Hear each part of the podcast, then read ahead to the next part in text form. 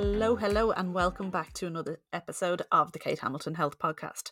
So, in today's episode, I chat with Kelly Hunt. Kelly is a life coach and she has her own business online called Kelly's Koaching with a K. Um, she coaches people through their life problems through her becoming program. So it's called the Becoming program. She is an Irish life coach as well, which is extra interesting to me uh, because I didn't know a whole lot about life coaching. And um, I always kind of think of it's some something that we need to kind of look for um, in other countries. So it's great to hear um, from an Irish life coach as well. So really enjoyed this conversation. We talked about everything from self development and to society's impact impact on why we never actually self reflect and really get to know ourselves. Um, and then that kind of led into a conversation about parenting and the education system and uh, where we might be going wrong there and you know the pressure then that we put on ourselves as parents that kind of stuff. Um, and then we talk a lot about journaling and how much that can make a difference in the self reflection to um, make kind of progress on your self development. And then we talk about goal setting and how that ties into everything as well. So it was really, really enjoyable conversation. I learned so much and um, I, I always love chatting about this kind of stuff. So I hope you enjoy. And if you're interested in getting a little bit of life coaching, check out Kelly. You'll find her on any of the socials. I will share her details in the show notes anyway. So, anyway, enjoy the episode. Kelly, thank you so much for coming onto the podcast today. That's no problem at all. I'm very excited to be here. It's kind of cool, isn't it, that um we're talking to each other like across the world. So I'm in um Ireland and you're in Australia. So like it's mm. 10 a.m. where I am. What time is it where you are? It's 7 p.m. oh, yeah, yeah, yeah. Whereabouts, whereabouts in Australia are you? Um, I'm in this little city called Armidale. It's kind of a more regional area because I'm doing my farm work at the minute. So yeah, it's I say most people have never heard of Armidale because I never heard of it before I came here. But yeah, that's where I am. So you're out in the outback, really, is it? Uh, thankfully, it's not quite outback. Like it is like a proper little town. but um, like you have a bit of a drive to get. I'm about I think I'm like six hours away from Sydney, and I don't know four or five hours away from Brisbane. Um, so like in between. I could have got those hours completely wrong, but sure, look. um, yeah. so that's where I am. It's a nice little town. Um, like they have decent stuff uh, here now, so I don't feel like I'm too much in the back end of nowhere. But yeah, nobody's heard of it. and so, is this whole farm work thing like part of? Is that like part of the process if you want to get citizenship? Is it, or if you want to get visa? Like I don't I haven't a clue about any of this. Yeah, it's um for I'm on a work and holiday visa, and um that's what it's for. So you have to complete a certain amount of farm work in each year of your visas. So mine is 13 weeks. That's what I'm doing now at the minute. Yeah, I said it's hard work, is it? It depends on what you're doing. I'm working on a solar farm at the minute because I didn't, I really didn't want to do like fruit or vegetable picking because to me that means more spiders and snakes. So uh, I was like, solar panels, electrical equipment, steel work, no bother. Um, so yeah, it's grand. But the only thing is, it's fucking cold here. Like it's winter here in Australia, and the, the nobody told me Australia gets cold before I came here, and I feel like I was completely missold. um, but like the city that I'm in, it's like a thousand meters above sea level. Like we're up in the mountains, and most mornings it's like minus four degrees, and I'm working outside. So like, oh wow.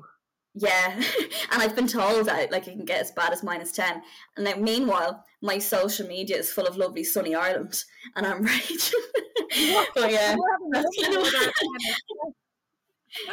it's God, it's madness. And then like my friends and family are like, "What's the weather like there? It's been so nice here." And I'm like, "Ah, well, it was it got as low as minus three today, highs of like eleven, and they're like, "What?" I'm like, "Yeah, like might as well be at home." I'm like, "I know." I didn't know Australia got that cold. Neither did I, Kate. um, no, uh, nobody thought to mention that to me. Like I'm literally there. I didn't bring any winter clothes.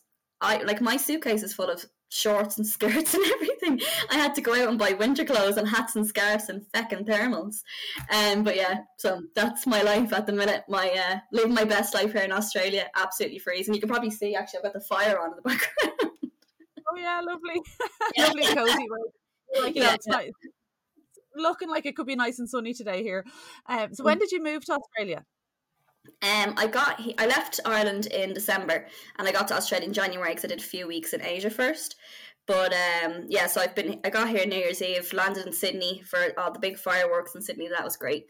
Um, but yeah, I've been living in Armidale now for eleven weeks, I think. So yeah, I'm here in Australia about six months, and I'm coming home now in December. For are you coming home for good, or are you just are you just there for the year? Is it? Oh, the, uh, the, the ultimate question, really, isn't it? Um, I'm kind of like open minded. I'd say that the people now listen to this at home going, what? She's thinking of a second year? Um, I don't know. Like right now, I'm coming home in December, and that's kind of my goal. I've got jobs and everything to go back to in December, so I will be home, but I ha- haven't completely ruled out the idea of a second year. Yeah, yeah. Amazing. It's um, it's so exciting to be in a position to be able to do that. Like, you know, obviously myself, like I'm three kids, mortgage, you know, like I'm like as much as, as exciting and all as it is, is in, in making the career changes I've made, I'm like, yeah, I don't think I can just, you know, take um take up and head off to Australia or somewhere and kind of yeah. set up shop. yeah, like, like, like, difficult. Like yeah. yeah. Um, anyway, tell us a little bit about you. So I, I've I'll have explained a little bit in the in the intro about you, but if you kind of gave us a bit of your background, um, what you were doing before, what you're doing now, and then what's kind of led you to what you're doing now, and then maybe tell us a bit about your business as well and um what it is that you do. Okay, great. Um, yeah, so obviously my name is Kelly. I'm from Dublin, but living here now in Australia. Um, uh, the my whole adult life, I was working in childcare. Uh, the past ten years, kind of like preschool age management roles, that kind of thing. Um, but I suppose my story about how I got into life coaching is extremely cliche. um, so basically, I went through a pretty bad breakup a few years ago and it was around the same time as like the pandemic and COVID lockdown and everything. And just when when I came out of the relationship, I kind of realized that I had lost myself. I didn't know who I was as an individual. I didn't know what my goals and ambitions were outside of that relationship. I just was completely lost. So I had a lot of time to think and reflect because you weren't allowed to see anybody and uh, everything was closed. So I kind of made the decision that I didn't want to be like this. I was like, I, I want to be better, like, I want to be happy. So I started looking a lot into self development and kind of ways I can get myself more confident and have new goals that are my own and like pursue my own passions, that kind of thing. And so I started reading loads of books. I started listening to self development podcasts. I started following kind of people who kind of worked in that area or were passionate about that kind of thing. And I just became obsessed. and um, just everything that I was learning, everything that I read, everything I heard, I was like, this makes so much sense. This is amazing. And I just, everything that I was listening to or reading, I just absorbed everything. And then I got to a point that I was like, I have to share this with everyone. Like the, the, all this information and all this work that I'm doing on myself, it's making me feel amazing. I want other people to feel amazing. It's like I have to tell everybody. So anybody who would listen to me then, I was like, so yesterday I read a book and I learned da da da da da, and it just kind of stemmed from there. And then like some of the advice I was giving, guidance, or even just sharing what I had learned, and um, people were telling me that it was making a really positive impact on their life and like change your life for the better, that kind of thing. There's that information and I loved that. And like, people were telling me that I should be a psychologist or a counselor or something. I was like, oh, I don't know. but um, that was kind of how it started. And then one day I was listening to a podcast, and uh, one of my self development podcasts. And uh, the girl on it was interviewing a life coach. And it was the first time that I've I'd ever heard that term. I never heard of it before then. I didn't know what it was. And then when she explained what it was, I was like, this is a, a career? like this people make a living doing this i was like i could do that i was like i want to do that um and i just i was really inspired and i loved the idea that i could help people who were on a, who are on a similar journey to what i was and what i am um so yeah i looked into it some more i did some research to see how i could become one and i did my training i got certified and i launched my business called Kelly's Koaching and then I developed my program called the Becoming Program, which is kind of based around like there's a lot of talk about becoming. I'm t- I feel like I'm really uh, prattling on here. Sorry. no, no, keep going. This is, this is brilliant. And I'm looking, I'm just making notes here of things I want to come back on. Oh yeah, um, keep going. Is fascinating. Um. So yeah, I developed my program called the Becoming Program, which like everyone is kind of obsessed with the idea nowadays of becoming the best version of yourself in insert quotation marks. But I don't really believe that you ever reach a point where you say, okay, this is it now. I am the best version of myself. There's no room for improvement here. Like I don't really think that exists. Instead, I think you are all, you are always becoming the best version of yourself. So because there's always more to learn. We're all human. We all make mistakes. So I think that the journey of self care and self development and becoming the best version of yourself is a continuous journey and that we should always be on it and we should always have more to learn. And yes, that's kind of where that program stemmed from. And yeah, I suppose I'm just very lucky that I can share what I've learned and help people who say were in the same place that I was, or like I, I still say that I'm on on this journey. Like it's not that I've finished that journey; it's behind me. I'm still on that journey, and the idea that I can help people with that, like, is amazing for me, and I'm really grateful for it. Yeah, it's it's such a fascinating journey, and it's interesting because your journey sounds really similar to mine as well. So, like, I went from teaching to um into obviously personal training and health coaching, mm-hmm. but um, like that during lockdown, it, it, was literally the first time I had time to stop yeah. and like actually think. I think and, everybody had like their own epiphanies in lockdown. yeah, a lot of people did. Then other people kind of fell into the pits of despair. Obviously, so yeah, you know, I was yeah. lucky, I was lucky that I was kind of I um took that time to reflect and actually take action. But like that, I started before lockdown, really getting into self development and reading books and started listening to podcasts as well. So very similar to you. And at the same, I was like, how have I never not known any of this yeah. information? Yeah. Like, how have I not, like, I'd never even heard the term growth mindset for years. Yeah. Yeah. I, I, I genuinely, growing up and well into my 20s, I believed that you were either, either good at something or you were not. That you are either were something or you weren't. Yeah. So like you know, I was like, oh, I'm not, I'm not sporty, or I'm not that confident, or you know, and and like, and I had like, and I would have looked at other people and be like, oh yeah, no, that's because they're good at it you know, yeah. and I would kind of thought as, as like everyone just has gifts and that's it. And I like I know people do have strengths, but I genuinely didn't think didn't or didn't have the confidence to think that if you actually just practice something, you mm-hmm. can you can achieve it and this whole growth mindset like it, it really did change my life and i'm so glad it did while my kids are still young enough that i can make a difference in their lives with it as well because yeah. um it's and, and like i just think with society i spent so many years just being dragged along by my own life without ever really thinking about what i wanted yeah and i think that's it's nearly like society kind of makes people that way. Um, it's like you're just put into this little box, and because sure, even before you leave school, it's what you want to do with the rest of your life, and it's like you have to put your hand up if you need to go to the toilet, but then you're expected to know what is going to like instill passion and motivation for you for like the next 60 70 years. Like people don't fit into that kind of box. And like you said a lot of people have just a fixed mindset of what you can and can't do in life or what you should or shouldn't do in life and everybody just needs to do this this and this and that's it that's your life.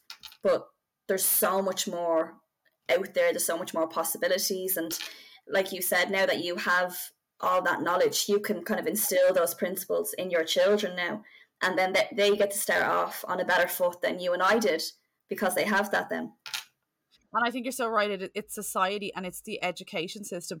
And this is another reason why I want to move away from teaching. Like I, I never hated working with kids. Like I always mm. loved being in the classroom with them and try you know, I loved doing like SPHE, which is social, personal and health education. Yeah.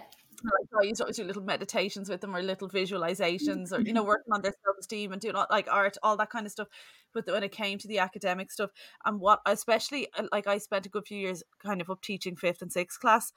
Um anyone listening who's not from Ireland that's kind of end of primary school so we're talking kind of 11 and 12 and I find that just the, the academic pressure that starts at that stage where it's like you're trying to prepare them for secondary school. So I don't think there's as much wrong with the primary school system as yeah. much. And I think primary teachers are fantastic at um, looking after kids that struggle academically as well. But I think the system and that they're they are then thrown into the secondary school system and like that you need to be academic and if you're not then you're stupid and then you know yeah. what are you going to do with your life and it, it chips away a kid's self-esteem now i wasn't a kid who struggled particularly in school so the opposite happened to me what happened to me is i just kept working really hard because i was a people pleaser and it was like I want, I want to, you know, my parents want were like, you're going to college, you know, I don't care what you do, pick a degree, you're getting one. And I was like, okay. Yeah. but I just, you know, went with it and um they wouldn't have cared what I'd done and I was like my mum was a teacher I was like I'll be a teacher that looks easy enough yeah. and, and I worked really hard to get the points and I went straight into college and I worked really hard and I found it hard because obviously it wasn't really what I was supposed to be doing. It's not what didn't really align with my personality. Yeah. so I found understanding a lot of the concepts in college quite hard. Still got through it became a teacher. The first few years teaching I found really hard to adjust to the multitasking to everything. And um but it's but I, because I was able to kind of push myself through the system. And then in my early twenties, I ended up with like serious chronic anxiety and panic disorder because, mm-hmm. and I didn't know why because I was just constantly like pushing myself in a system in a direction I wasn't supposed to go in because yeah. we're not, we're not taught how to really self reflect and think about what we should do. And then the opposite, then like with my son, my son is um, in first year and he's he wouldn't be as academic he finds it really hard um and i worry as he goes forward i'm like i i will not allow this education system to chip to chip away at his self-confidence and but i just think that that's that's where where we're going wrong really yeah, I agree. Like there's there's just so much pressure, and then like aside from the academic, you have all the issues that are going on with puberty and their friendship circles, and then like the stuff going on with their family, and then you have junior cert, leaving cert, submit this CAO, and it's just it's a lot, a lot of pressure, and then they're not taught how to manage all that. Like like you said, you're practicing meditation stuff like that with the younger kids, but I feel like children aren't taught how to be resilient anymore or how to and like you're not taught how to be reflective or to be mindful and to kind of prioritize your own wellness and like you said that's not the teacher's fault because the teachers are just being handed this curriculum and told to implement it. And it's very hard to go astray from that. And teachers are only doing their best but it's the system itself it's not kind of allowing room for that it's, it's really sad. Yeah yeah and i mm. and the thing is i don't think it'll ever really change. Like it's gotten better in certain areas and like like teachers and schools are fantastic at supporting kids yeah in the moment and but i just i don't think it's solving the long-term life problems yeah. you know of of of kind of creating young people that are able to to really um do what they're meant to do and be genuinely happy and then like that's reflected in uh, like the mental health cri- crisis that we have today yeah. um as well um so i don't know what way it's going to go but hopefully um things will get will start to get a little bit better and I don't know. I'm kind of I won't hold my breath. I know. Well, I suppose as well that people are becoming a lot more aware of these things and maybe like the gaps in academics and like like yourself, parents like you will hopefully be able to fill in the gaps then for their kids where they can and just have to hope that that's going to be enough. yeah. And it's funny, like it's just I'll just we'll stay on the topic of parenting for a minute as well mm-hmm. because mm-hmm. Um, like I've noticed as well, like I started teaching in two thousand and seven and I finished up there last year, and the like the kids the kids are different nowadays i find yeah. you know that the kids that i was teaching in 2007 are so different to the kid the kids that we're teaching nowadays and i look at a lot of kids and i think that they're not able to resolve like like problem like resolving conflict yeah is a huge is a huge issue with young people now that they don't know how to solve their own problems and so as apart from like the difficulties that they chat they they face with like the education system and social media we won't even go down social media yeah. today but um but I think then on the other side of it, that we're over parenting them a little bit too. But then, like, because we're so terrified of everything that's damaging them, yeah, that we're overparenting them and we're not letting them solve their own problems, which is causing a whole. And I think, in a way, uh, for myself as a young person, and I, don't like to blame the parents, and hopefully my parents don't listen to this. they'd, hate, they'd hate to listen to me on podcast, I'd say. But um, I think like my dad would have been quite strict on me, and yeah. you know, like uh, both of them would, you know, so I would have been kind of kept on quite a tight leash, and um, like that, I would have always wanted to please them, but they would have protected me from a lot, so I would have been quite sheltered. Like I would have always been pushing boundaries. Like you know, I definitely had my my both, year, years through the teens and stuff, but um, like I think because I I always felt very loved and protected, which is important. Yes but I also think that it all also kind of give gave me this sense of entitlement, if that makes sense. Yeah. In in a in a kind way. I don't mean that in a, in a bratty way. No, but like nearly naive to. yeah, I was naive, and I kind of had this self entitlement and kind of very much this view of the world myself as at the center of it, and I had to learn a lot of life skills. Yeah, I, like I, I had to learn a lot of life skills along the way. Now, maybe most people are like that in their late teens, early 20s, and it takes as to get older to really learn those things about yourself. But I do wonder, sorry, back to my actual question. I know my questions are so long winded. Um, is is like do you know anything about this kind of new style of parenting where we're trying to protect them from everything we don't want them to lose we don't you know the way like now there's like football matches there's like yeah. there's no losers and there's no winners and like you know that we're not let, letting people and people are people don't like to be uncomfortable anymore. Yeah. Whereas like, you have to get uncomfortable to grow. And where like I think there's there's some sort of balance and there's some people one end some people the other and we need to find a way to kind of get to that um healthy middle yeah to mesh it all together. But like and uh, sure i think isn't the term cotton wool kids or something like that's what people are saying are being raised now or children who are just completely wrapped in cotton wool and are going out into the big bad world completely unprepared now. Like I actually, I, I've no children myself, obviously, but like I did see it a lot because um, I've worked with hundreds of families over the years from looking after hundreds of children. But like you'd have children come in and I suppose maybe because I we seen a lot of like when we grew up when we were younger, it was it was a very different world. Parenting was very different and we weren't exposed to the same things that children are exposed to at home. But we all like well, I always try to help the children in like real life skills. So whereas everyone's like just for the example of sharing, it's like, oh my god, you have to share your toys. Sharing is very important. Sharing is caring. Whereas I was kind of more of the mindset of, yeah, sharing is caring, but you can give that to your friend when you're finished with it. So when you're finished, your friend gets to have a turn because turn taking is really important. Like it shouldn't just be that like little Jimmy is playing over here with his new car and because sharing is important, he has to hand it over to his friend before he's ready and then that child's probably sitting there going, Well, why is his why is their needs more important than mine? Like I want the car and I want to play and like like you said there kind of needs to be a balance.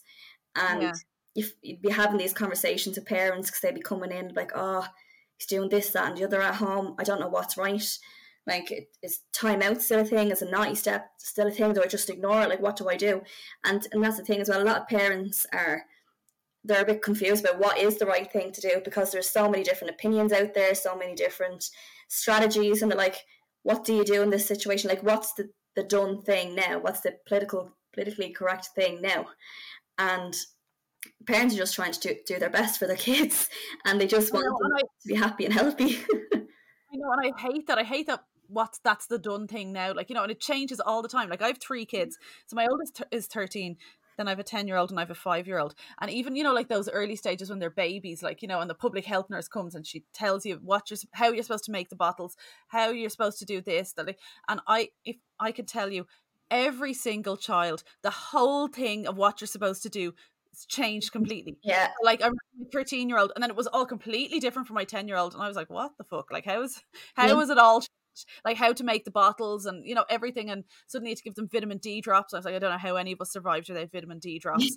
um, I don't know how any of us survived full stop, but all the things are. like, and then when my five year old was a baby, a lot of the stuff was back to the way it was when my 13 year old was a baby. And I'm like, what the fuck? And now my sister has a baby and she's so stressed out trying to like do things right and keep and i'm like seriously like just drop it yeah. you know go with your instincts ask advice from people whose opinions that you actually respect Yeah. you know what i mean because everyone is going to have an opinion and i know like when i was pregnant and when i had my, my kids were babies everyone would offer you an opinion without you even asking and it used to be quite overwhelming particularly on my first child and i know a lot of parents feel really stressed and i, I think what i say to parents as well is if you care enough that you're questioning whether you're a good parent that's enough. Yes you're a good parent. Yeah. yeah. you're a good parent if you if you care in the first place. Because um and i know a lot of parents listening to this be kind of my age um and upwards like so th- their kids would maybe wouldn't be at, um, babies anymore but they're at the stage where i'm at where it's like they're trying to build a career they're trying to you know keep a household together and raise their kids and they have this mom guilt of not being there enough and you know and i Mhm. think uh, sometimes women can really shame each other so it's really important to keep your circle tight and take Mm. advice from people like i would always say don't take advice from someone that you wouldn't be willing to swap lives with. Yeah exactly. Yeah or don't take advice from somebody who doesn't have what you want 'Cause- yes. yeah. It was it's like you said it's um that like mom guilt and shaming of parents it's it's always a case of you're damned if you do and damned if you don't. Like if you're a stay-at-home mom there's lots of people who have something to say. If you're a working mom there's lots of people who have something to say. Um if you send your kids to childcare people have something to say. If you keep them at home people have something to say. Like you just have to kind of reflect on right what are your values? What are important to you? What do you want for your children? And then go with that. Because Yeah. if you take in everybody's opinions like no wonder people's brains are scrambled Yeah, yeah, no, it's um I just and I just don't understand as women why why women do that to each other as well. And I Mm. know not all women do. And um but like we should be lifting each other up and not like what's right for one person is not going to be right for the other. Um and I think sometimes women that shame women that stay at home are jealous in a way that they don't get to stay at home yeah even if they don't really want to. But you know, most of us are not in a position to stay at home. You know, um, in order to have a mortgage, mo- like people, both both parents need to work. Yeah. Or in order to pay rent, both parents need to work. Yeah. Really, you know. Give your children the life you want them to have yeah yeah, and most households where the mother has chosen to take a few years out and stay at home are probably you know have made a lot of sacrifices for like financially to be able to do that um so like i think everyone's on a struggle everyone's trying to just make it and it really should just be a case of what's right for you what's right for your family what are your values and i think the problem is a lot of us don't actually stop and reflect on our values No. because we're so busy trying to keep up with what's right and what we th- what we think we should be doing to be a good parent or to, to be Yeah. A good human being in general. Um, so I kind of think just I, I was going to ask you other things, but because we're kind of on the self reflection, will we talk a little bit about journaling? Yeah, great. Yeah. Um, but I suppose as well, like going back to what you said there a second ago, and the people not really having time to go back on their values. I really think that people just they just don't know themselves, and it's because we don't have time to get to know ourselves. But journaling is actually a brilliant way to do that. Like it's something like I think people get very cringy when you talk about journaling, journaling, and they're like, "Oh, I don't know," because they're, they're kind of thinking of on a dear diary kind of thing. That like every evening you're sitting down with your your journal and you're writing, "Dear diary, this happened today, and I feel this way." But it's it's not the case of that, and it's more like it's like a tool of self care and self reflection and giving that time to yourself to allow yourself to process your emotions or what thoughts you have going on in your head. And I'm sure you can probably say, like, as a busy mom, like you're going through the whole day and you're running your own business and you've just a million things on the go in your head all the time. Like, I have to sort this out for for him, sort this out for her, but then I have to make this call for this client and do this, that, and the other. And it's just a, what do they call it, monkey brain or something like that, just constantly on the go, on the go, on the Yeah, go. the gym brain, isn't it? Yeah, yeah. But like if you take a few minutes and it doesn't have to be long, like I would always recommend that if people want to start the habit of journaling, even just do five minutes a day. And if you can't even do five minutes, do one minute and just write down like one sentence to kind of like try sum up your thoughts for the day or sum, sum up your day. I think of journaling as nearly like it's nearly like a form of therapy because you can just sit there and just kind of like dump out what's in your head. And when it stays in your head, it's it's like when you go to therapy. A lot of the time, you're just talking, and the therapist is listening. And when you're talking, and sorry, that thing keeps beeping. I think the battery's going dead in the alarm. um, so yeah, um, like when you're talking, you're actually teasing things out in your like as you're speaking and different dilemmas or thoughts that you're having. You're, you're teasing all out. And you're going from point A to point B or around in circles. And it's the same thing if you're writing in a journal. You kind of have that same process, but it's private to you, and you can sit down and you can read over and you can reflect upon it it might spark a new idea. You might kind of see a pattern in thoughts. And it's just, I think it's a great way just to kind of get to know yourself and see what's important to you then. And it doesn't have to be like I, I'll hold my hand up and say I don't journal every day because I, feel like I it's something that I like to sit down and give a proper um say to 15 20 minutes to and like write down something constructive but I do have like my planner that I do write in every day and just I very quickly have like a little check in with myself, like how am I feeling today? What's on my mind? Can throw together like a little to do list to kind of just organize the things I have to do in my head. And just something as simple as that got like I think will just go a long way. And for your busy moms, they're probably sitting there and saying, Jason, nearly I don't have enough time to sit down with my child and finish his homework, let alone sit down and do my own journaling. But I think if you kind of try to squeeze these things into the small spaces in your day. Like, say, if it means setting your alarm five, ten minutes earlier and just having a quick scribble down in a little notebook, just even a plan for your day. Like, I think it really makes a lot of difference in your mental well being and organizing your head. Yeah. Okay. There's so much that I yeah I want to talk about here. First of all, like yes, a lot of my listeners are busy mums, but what I would say in relation to journaling, like you said, it takes it need only take a couple of minutes yeah first of all like it doesn't have to be 20 minutes if you don't have 20 minutes but if everybody listening to this goes onto their phone and looks on their screen time yes how much time are you scrolling, scrolling through social media and i'm not telling anyone to stop scrolling through social media i'm saying right before you sit down to scroll could you journal yeah for five minutes and then get into it. Like just keep it somewhere handy. So when you do sit down on the sofa at night, that you sit down and do it then, or do it first thing in the morning, or just as you're getting into bed, wherever suits you um, best. And another thing about journaling that I've noticed as well is like like that i don't like the pressure of doing it every day because if it, if i have to do it every day it's a chore sure, it becomes yeah. something i have to do and i kind of resent it and it kind of takes the magic out of it the other thing is i got um the head plan um yes, gratitude journal. Yeah. So, which, um, which is it's a beautiful journal, and like their their products are lovely. I also have their finance journal, and the finance one I found fantastic for just you know, having good money mindset and you know kind of budgeting yeah. and all that kind of stuff. So that's been absolutely fantastic. I was doing the gratitude journaling, but what I found after a while with the gratitude journaling, um, is I kind of just I kind of got sick of it. I got a little bit kind of resentful for. It. I remember like like in the mornings it takes me a while to kind of come around. I don't. I'm not particularly a morning person, so I'm not particularly positive in the morning. But in this gratitude journey, you have to say three things that you're grateful for first thing in the morning. Put put uh, write in your little mantra, and then you do it again in the evening, basically. Yeah, yeah. And I would sit there at like half six in the morning and genuinely I'd be like, I can't think of anything I'm grateful for right now. Oh, yeah, I, I have that some days as well. and I'd literally like um, and I'd literally be like, Oh, I suppose I, I'm grateful that I'm I've woke up and I'm alive. Yeah, um, kind of.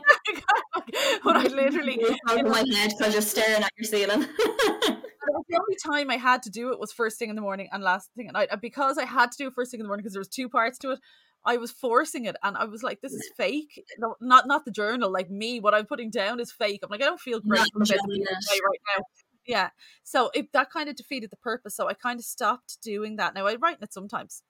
Yeah. When I'm feeling grateful. Or, you know, if, or sometimes like uh, what what I've done now, if I just got a blank journal and I have it in my bedside locker and I'll write and I find nighttime I'm better for journaling. Yes. Um, but sometimes so instead of putting pressure on myself being like, I have to journal gratitude, I just see how I feel each day and I use it as like as you just said, there are brain dumps. So sometimes I'll usually do it when I'm feeling really negative. And so I've actually started journaling all my negative thoughts. Yeah. But it that's a thing. Like it, out, it, takes it out of my brain. Mm-hmm because I think sometimes like and I'm like I'm quite a positive person like I really you know believe that we have a cho- we can choose to be happy we can Yes. choose to be positive we can choose to see the best in every moment and i do believe that but i think sometimes there is that toxic positivity out there that some people sometimes people are just not feeling it Yeah, and why should you realistic. why you're not, you're not going to journal if you feel like oh i have to journal about sunshine and rainbows and i don't fucking feel like it because life is really hard at the minute so instead get it out of your brain and it leaves space then for you to be able to focus on what's positive Yeah, hundred percent. And like negative journaling, like it actually is a thing because I think people when they talk when they talk about journaling, it's all like oh, it's positivity this and positivity that. But like you said, it, that's not realistic. And like we are human, and sometimes you just feel a bit crap, or you just had a crap day, and everything went wrong, and you just need a second to stew in it. Like I always say, like I think the whole thing of toxic positivity it's re- I think it's really sad, and I feel like it's ruining positivity because yeah, and like a lot of people are like like it's, it's like if you try to be positive, they're like, "Ah, it's toxic positivity." Blah, blah, blah. Like there needs to be like the line, like if you're sad, you have to be sad. If you're angry, you have to be angry.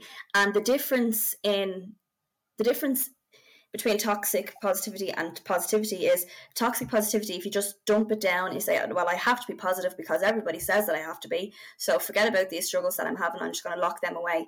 And then you just bottled everything up and you end up i don't know depressed or having an explosion down the line because you just crammed it all inside. Whereas if you're going from more of a growth mindset and a positive mindset you know that in order to get to the positive side you have to process this emotion. And if that means you have to cry, you have to cry. If it means you have to scream, you have to scream.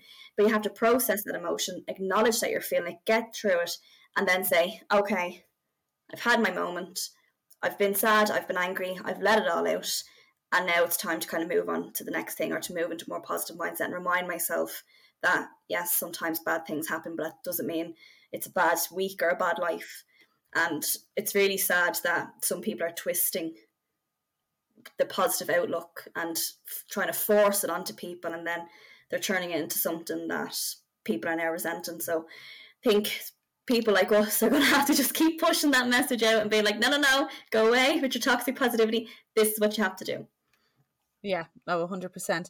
And it's interesting, just kind of what you touched on there a bit with about emotions and stuff, that it's like when you, we talk about positivity and being a positive person doesn't mean being happy all the time. It is, I think it's very much, um, and I think a lot of what the problems in society stem from is that people don't want to sit with their emotions anymore. They don't want to sit with their feelings. So if you are going through grief or you're going through sadness or you're you know you're going through despair or you're going through anything that you know stress, anxiety, anything that's really difficult in life. In order to heal you you have to sit with it and people don't want to feel it nowadays and this is where it comes down to alcohol drugs food overworking over exercising like people are looking for coping mechanisms to deal with this pain.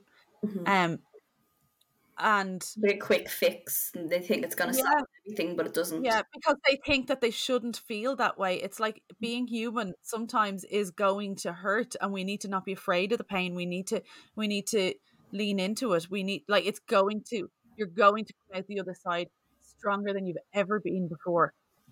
But And- people are worried that if they show emotion, then they're not strong and like they're not brave or, or that kind of thing. But they're forgetting that people who are brave or people who are strong, it doesn't mean that they don't have bad days or that they don't go through stuff. It all it means is that they don't let it overcome them. And they know that they have to go through it and they have to process it. And like you said, they know they're going to come out on the other side of it as maybe a stronger person. But a lot of people, too many people see having emotions or showing emotions as being weak, and it's not the same thing. yeah, no, it's and it's Unfortunately, It's so yeah, it's so important to start leaning into it. But I think that and like and you know, there's some people listening that, you know, might be like, oh God, I really do bottle everything up. I really should. You know, I think everyone can start leaning into into their their feelings.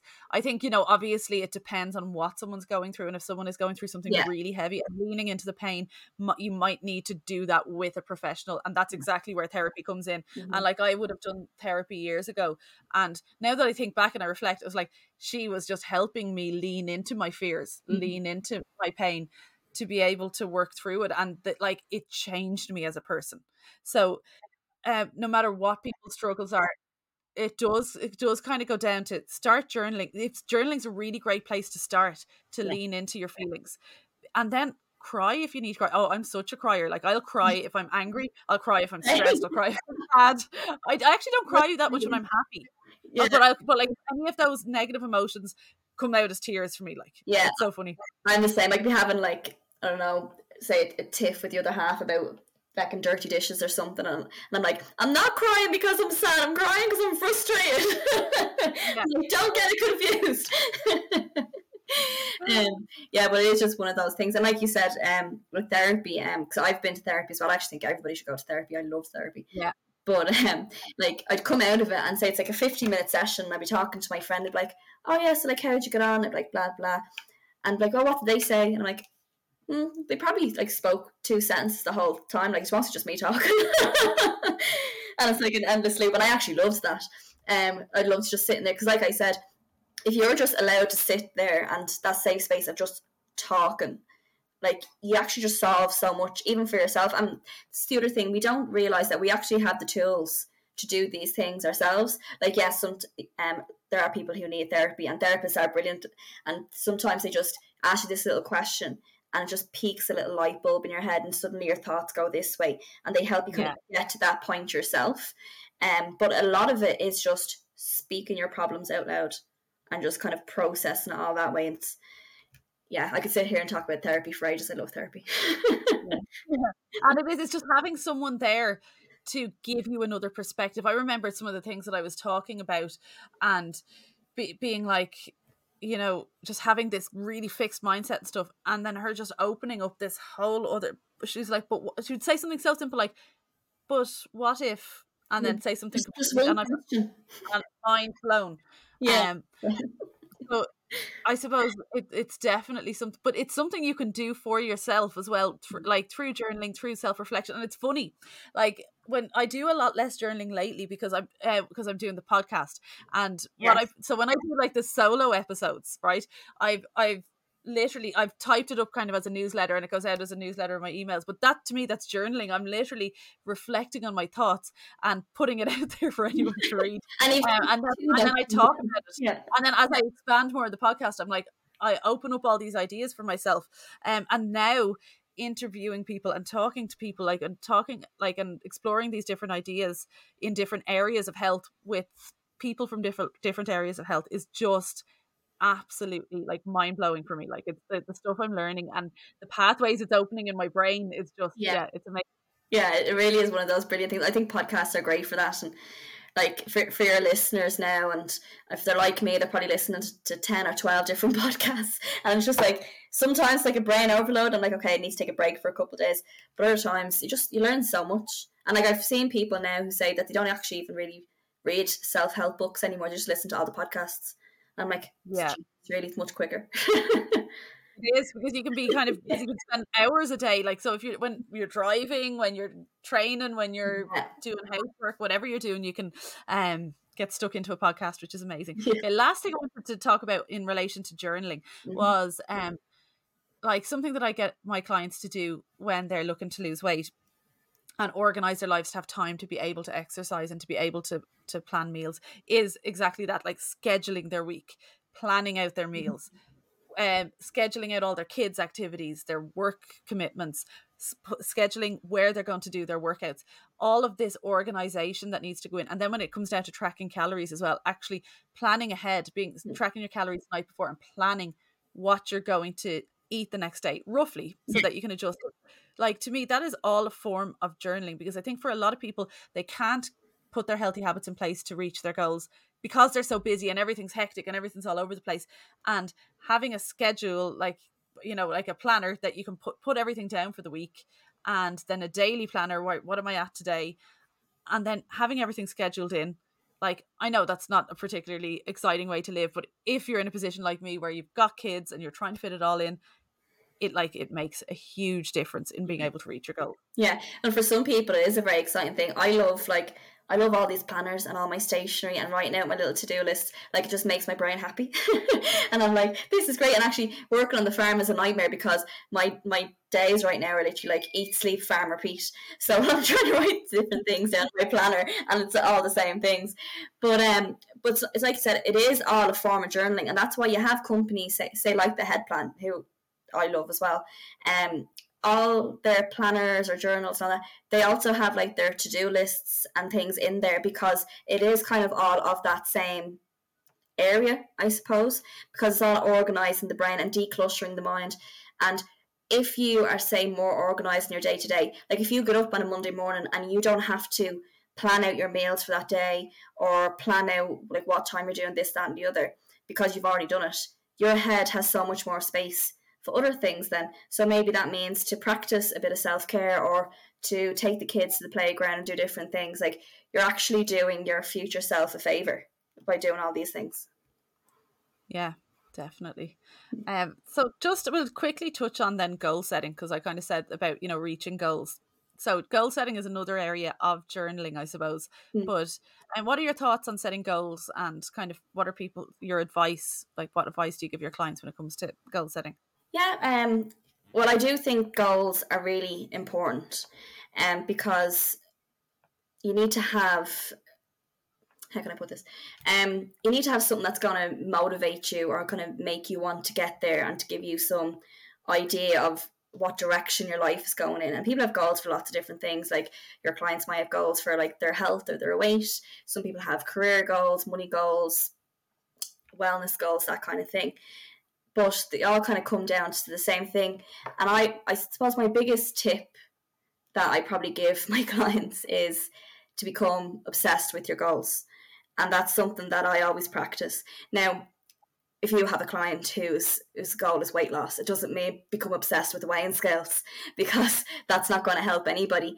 But say it's becoming obsessed with, okay, well, what other like what really creative recipes can I make now with these healthy foods? And really and like then following all these different people who have all those kind of recipes. Or say if your goal like me was to become a life coach i went online i followed like loads of different life coaches and i my whole news feed was everything to do with life coaching and self-development and all that. And so it's like completely immersing yourself in it. And i feel like that really helps with a goal because it keeps your motivation going it keeps your drive going. And motivation is a funny thing it's not something that you can have usually consistently. Like on a Monday, I might be motivated to go to the gym, but then on Wednesday, I'm like, oh, I really can't be arsed. and it's just something that can dip and go up at different times depending on what's going on. But if you have kind of immersed yourself in that goal, your motivation is a lot easier to keep. And then I suppose other aspects of goal setting, my advice would be to be specific. There's actually there's um, a thing called the SMART system when it comes to goal setting, and let's see if I can remember this. Um, S is for being specific. So if it's rather than saying I want to lose weight, maybe it's I want to feel healthier in six months' time, and I want or I want to do this marathon or I want to do this, that, and the other. Like be more specific with your goal because it's easier then for you to keep to it. Um, the M then is for measurable. So like how will you know that you have achieved that goal? A is is it achievable? So like is this goal actually within your reach? Um, is this something you're actually gonna be able to like your goal could be I, I want to go to Mars someday. Well, do you think you can go to Mars? Like how are you go, how are you going to get there? And then let's see, or was God, I'll embarrass myself now trying to remember these things. I feel like I'm in school again. Um, I'm trying to make it up now. like, oh, like um, relevant. Like, is it relevant to your values and your principles and where you want to be? And yeah. time is like a time frame. So, like, some, I think it might have been yourself. I don't know if you're a big fan of time uh, setting a time limit on goals, or might have been something else. I don't know. Um, but I do think it's good to have an idea of a time frame. Like it doesn't have to be really, really specific. And if you haven't achieved it by this date, you might as well forget about it. But just something to kind of hold yourself accountable, because say there are different things that can keep us from achieving our goals. And if I was to use the example of myself with life coaching, like I decided that I was going to be a life coach. I told everybody I was going to be a life coach. And for months I didn't do anything. I didn't and like I had researched how I was going to be there. I knew where I wanted to do my training and um, I had an idea of like kind of what my plan was, but I took no action towards it.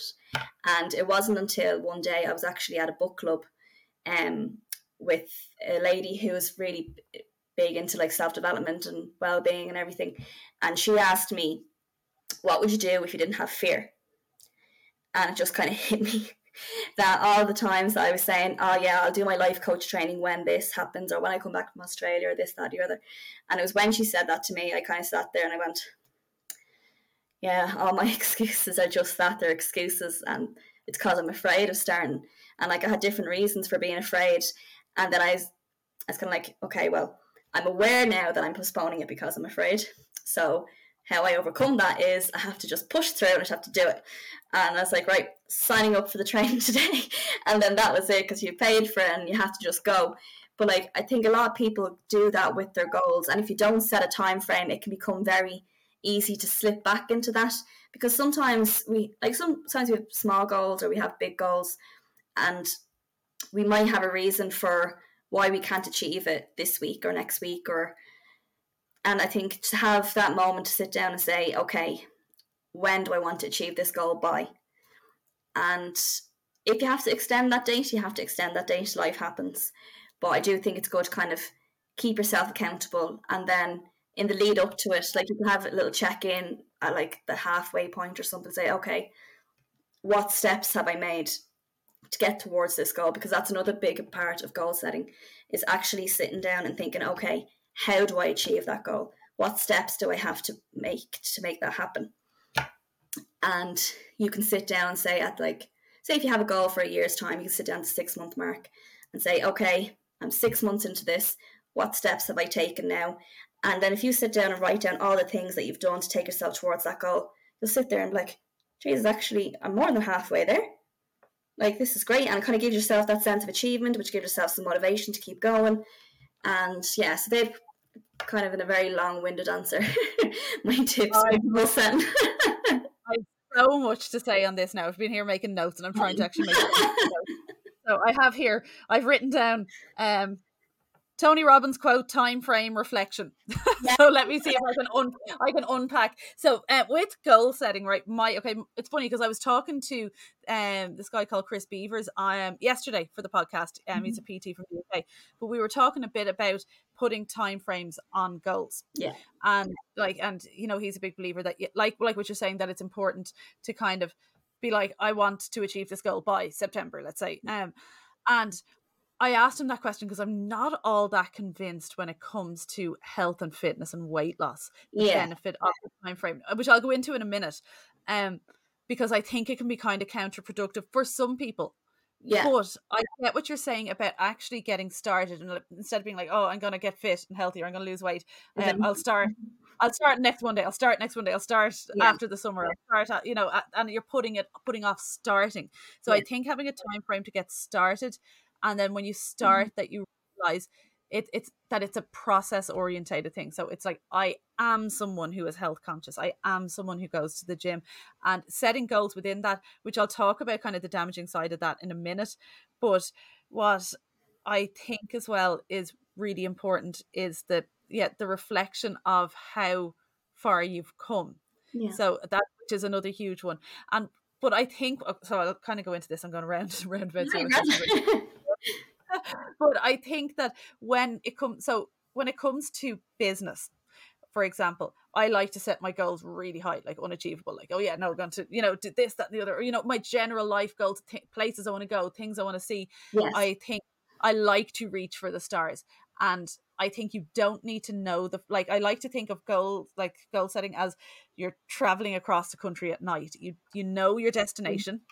You only need to see the little bit of road that's lit up in front of you. You don't need to be able to see the whole journey. You don't have to have it all figured out. You have Google Maps for that. You know, things will, as long as you are focused and, like you said, fully immersed in what you're doing, opportunities will open up. All you have to do is be brave enough to take action when they do, and that will happen. Yeah. Um, in general, with life goals, I think with health and fitness goals, um, sometimes we need to just be really careful of ha- what goals we're setting, and this is where coach coaches come in really handy, um, because you could be like, I want to lose a stone by next month.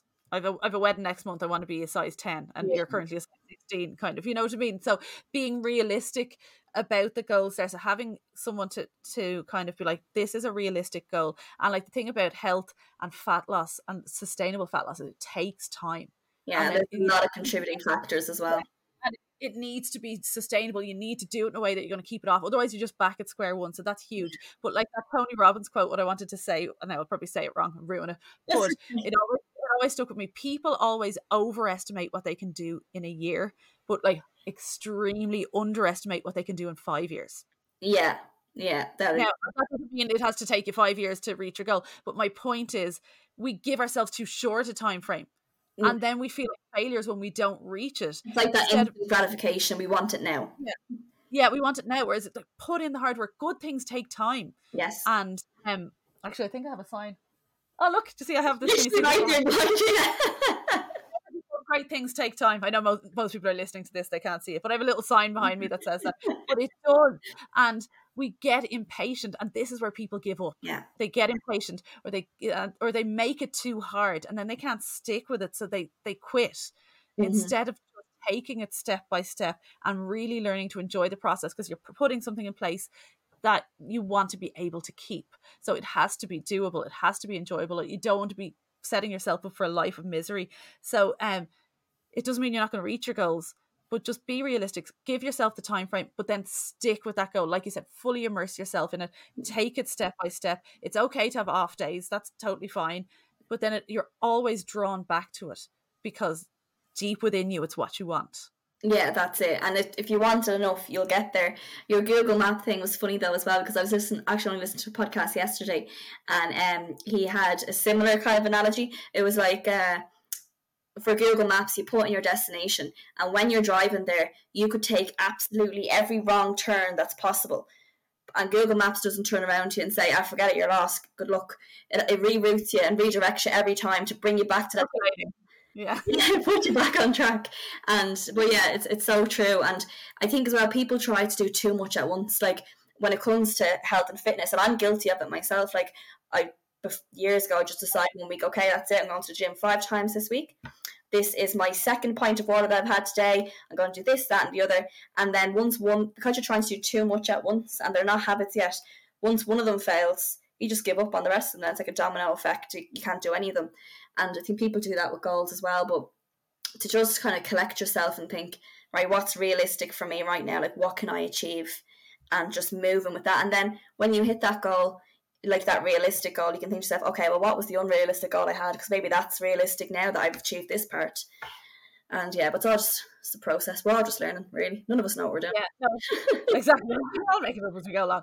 I know. Um, but I do think yeah, having the big goals, like so, there's no no reason. Like just say, like if we're talking in relation to, um, to health and fitness, there's no reason why you can't be really fit, really Yeah. strong, and the body shape that you want to be.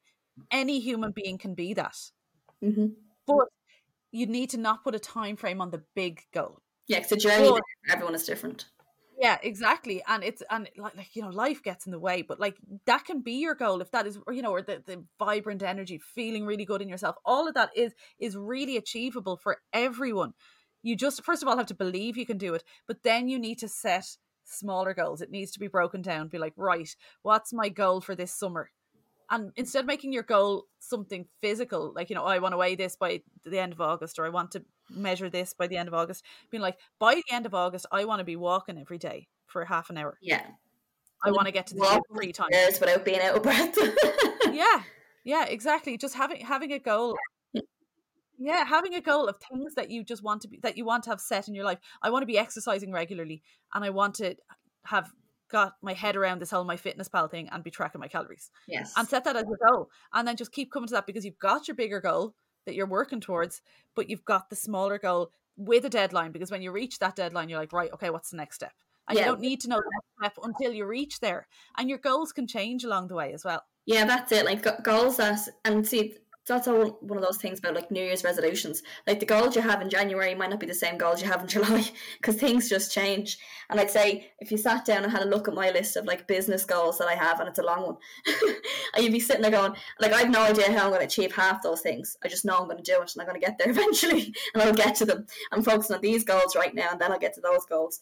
Um, but yeah, it's just it's just a process and we're all just we're all just doing our best at the end of the day. And I think it's tough as well. Like when you see other people who might have similar goals, especially when it comes to like health and fitness goals, um, they're achieving those goals, and you might be finding it a little bit harder. And you're like, oh, how, how come Sally down the street was able to fit into that size ten, and I'm still here at this stage?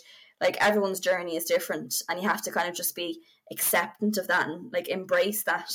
And I'm sure there's somebody looking at you then and thinking, oh Jesus, look at her, she's doing great, and I wish I could do that. And comparison. That's another conversation. the thing for joy, but yeah, no, it's so true. Just to um, and again to tie it then back to the journaling. Okay.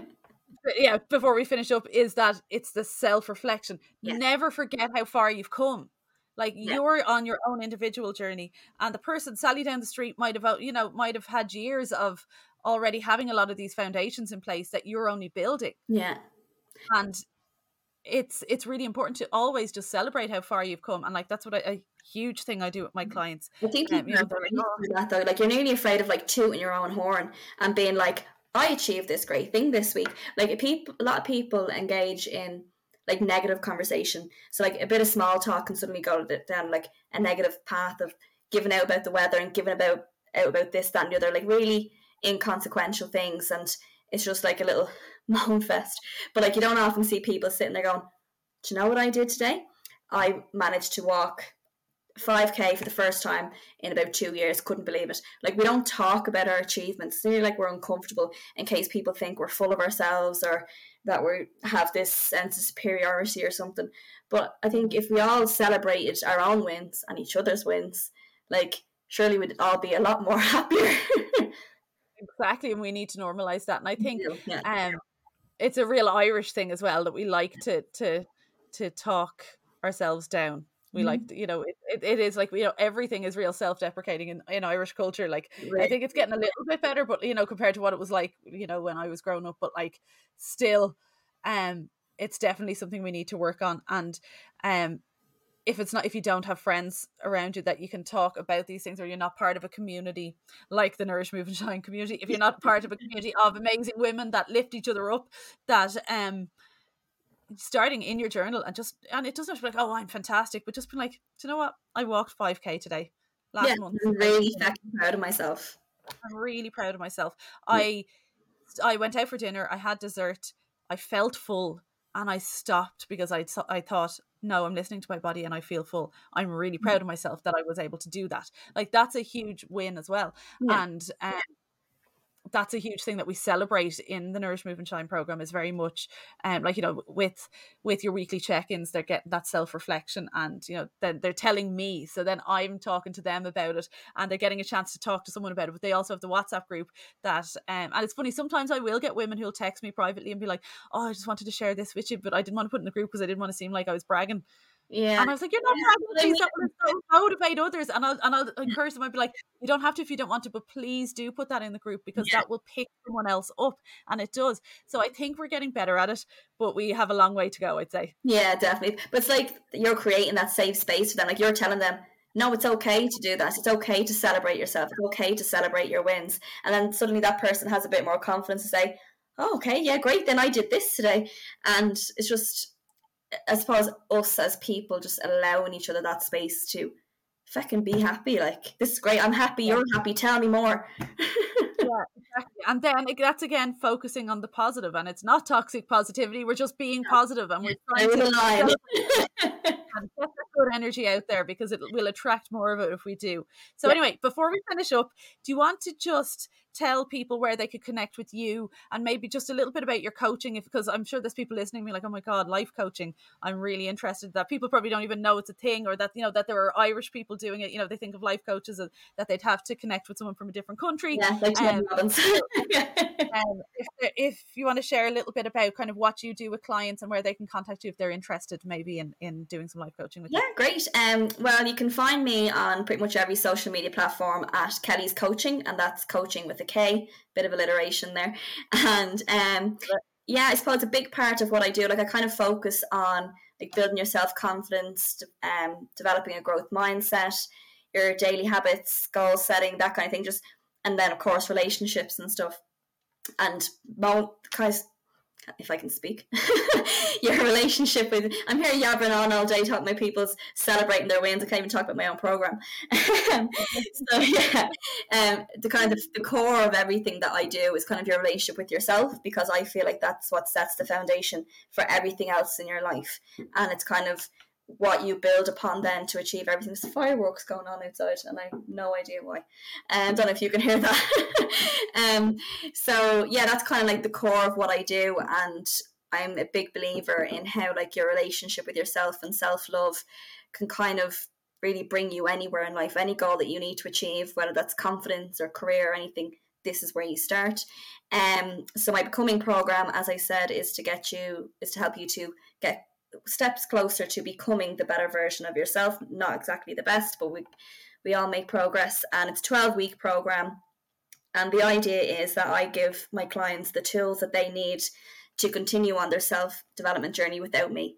Like the, I don't want them to have to come to me for six months or a year. Like I want to give them the tools that they need that they can do this on their own the way I did, and kind of just point them in that direction. Then sure, if they need to come back to me, they need to come back to me. but uh, yeah, that's kind of my program, which is very exciting, and I am big promoter of because it's made me very happy. um, but yeah, so that's the becoming program, and yeah, anybody ever has any questions or needs some tips or advice, contact me on at Kelly's Koaching.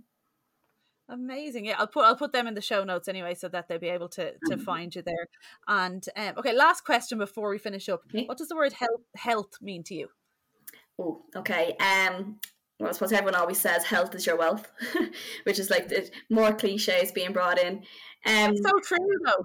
it- no, it really is. Like I think everybody kind of overcomplicates it sometimes, or people when they think of health, they're very focused on like the physical. So like um, your physical health, your nutrition, your fitness, all that, which is all really, really important and essential to life. But I think people forget then about the health when it comes to their mental well-being or their emotions or their relationships and kind of how that all falls into that category.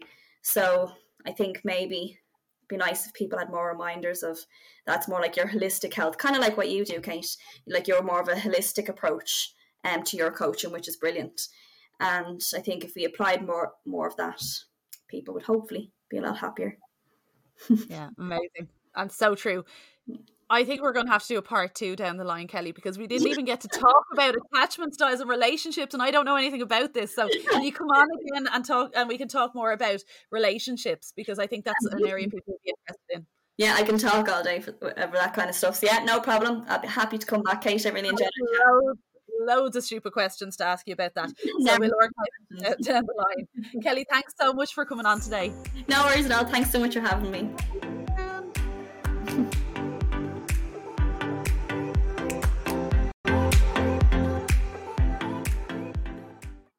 Thank you so much for listening, and I really hope that you enjoyed the episode and you got as much out of it as I did.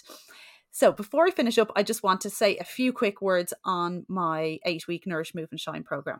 So, the Nourish, Move, and Shine program is group coaching specifically designed for busy ladies. So, busy mums, busy professionals, a mix of both. Um, with individual check ins each week, it has all the perks of the one to one coaching with the support and atmosphere and community of the group coaching. So it really is win win. Um, so I'm a busy working mum of three myself. So I know the challenges that you face. I know how difficult it can be to make time for yourself. Sometimes it can feel impossible. So um, I do get it. Um, it is suitable for anyone who wants to make healthy changes to their lives. So, anyone from beginners to people looking for a reset and a re- refocus. It's not a restrictive diet. You won't get a meal plan. I don't believe in meal plans. And it's about making small changes gradually to build the foundations for lasting change. So, what's included? Personalized calories and hand portions, food lists, step goals, at home or gym based workouts, whichever you prefer. You'll have four work- workout programs to choose from. Mindset work, which is a huge, important part of the program, which I think sets it apart from a lot of programs out there. Um, you will have app access. You'll be in a WhatsApp group for support, which is always a fantastic resource and um, great community. One to one support through email and WhatsApp. So you'll have access to me one to one on WhatsApp and um, and email as well fun challenges throughout the eight weeks, measurements and progress checks every four weeks. We don't take our weight or measurements or photos every week. We do it every four weeks because who has time to be doing it every week? And I don't think that it's particularly beneficial to be doing it every single week. But you will have your weekly check in form to fill out, and you will hear back from me individually every week. So there is no hiding from me. Uh, there's no hiding in this program, but you will always be met, met with kindness, understanding, and never judgment. I don't take that drill sergeant approach, but I'm very much kind of solution orientated and will help guide you for the week ahead to overcome whatever obstacles you're facing to reach your goals. So, if you're interested, contact me on any of my social media, um, Instagram, TikTok, Facebook, Kate Hamilton Health. There's a link in the bio of each of those pages as well where you can actually sign up. And um, you can also do so on my website, which is katehamiltonhealth.com. So it runs every eight weeks throughout the year. So then, as I'm recording this, we are going into the current one on the 10th of July. But there will also be a program starting early September and again in late October. So there'll be there'll be two more programs after the so there'll be July, September, and end of October will be the last for this year, and we will have more in the new year then again also. So I will chat to you all again soon.